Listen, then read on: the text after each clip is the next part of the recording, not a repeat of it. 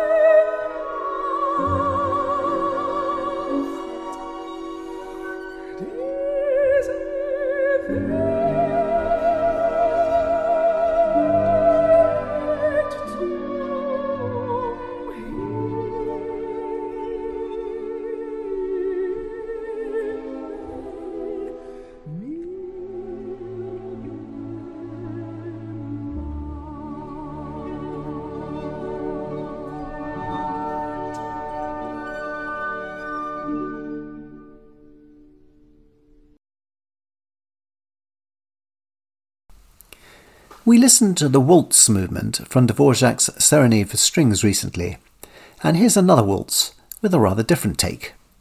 Valse Triste, written in 1902 by Sibelius for a play by his brother in law, has become widely popular as a standalone piece. It's certainly melancholic, but a gorgeous tune nevertheless, and at one point there's even a hint that it's going to end happily. You will notice that clearly enough. But sombre wins the day on this one. Extraordinary, really, when you come to think of it, that anyone could make a waltz sound sad. Valse is played here by the Berlin Philharmonic Orchestra, conducted by Herbert von Karajan.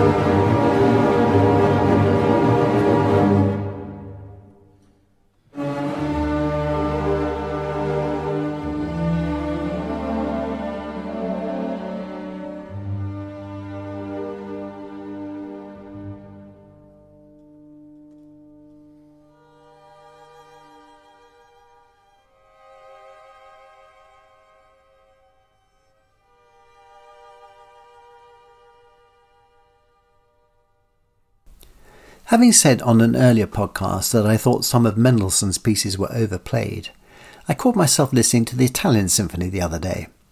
The slow movement, apparently inspired by a religious procession he witnessed in Naples, is the most gentle and loveliest of tunes. It's hard to believe that the composer who conducted its first performance in London wasn't actually very happy with the result. The second movement of Mendelssohn's Italian Symphony, his Symphony Number no. 4, is played here by the Vienna Philharmonic Orchestra, conducted by Christoph von Dohnanyi.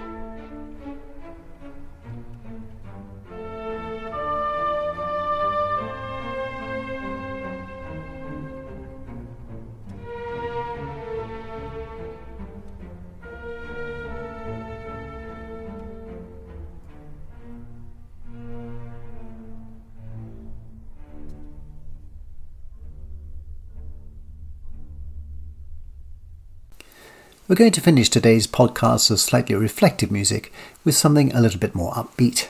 The final section of Maurice Ravel's Le Tombeau de Couperin, a collection of pieces written after the First World War to commemorate friends who'd lost their lives in that conflict. Ravel actually came in for a bit of stick for composing something so light-hearted to commemorate something so miserable, to which he's supposed to have retorted, The dead are sad enough in their eternal silence. This final section, the lively Rigodon, is played here by the London Symphony Orchestra, conducted by Claudio Abbado. And we'll talk more about Bolero Man another time.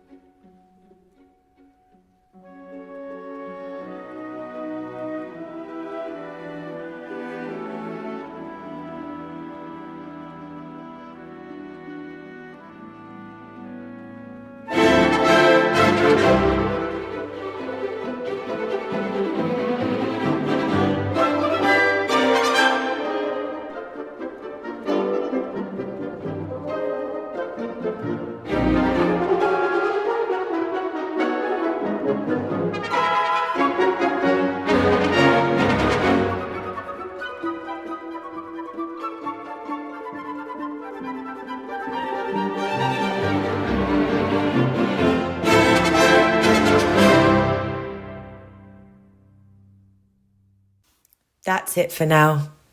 Thank you for listening to Perfect Pitch with Nick Healy Hutchinson. He'll be back again next week with some more treasures for you, so please do join him then. And you can subscribe to this podcast by clicking on the link below.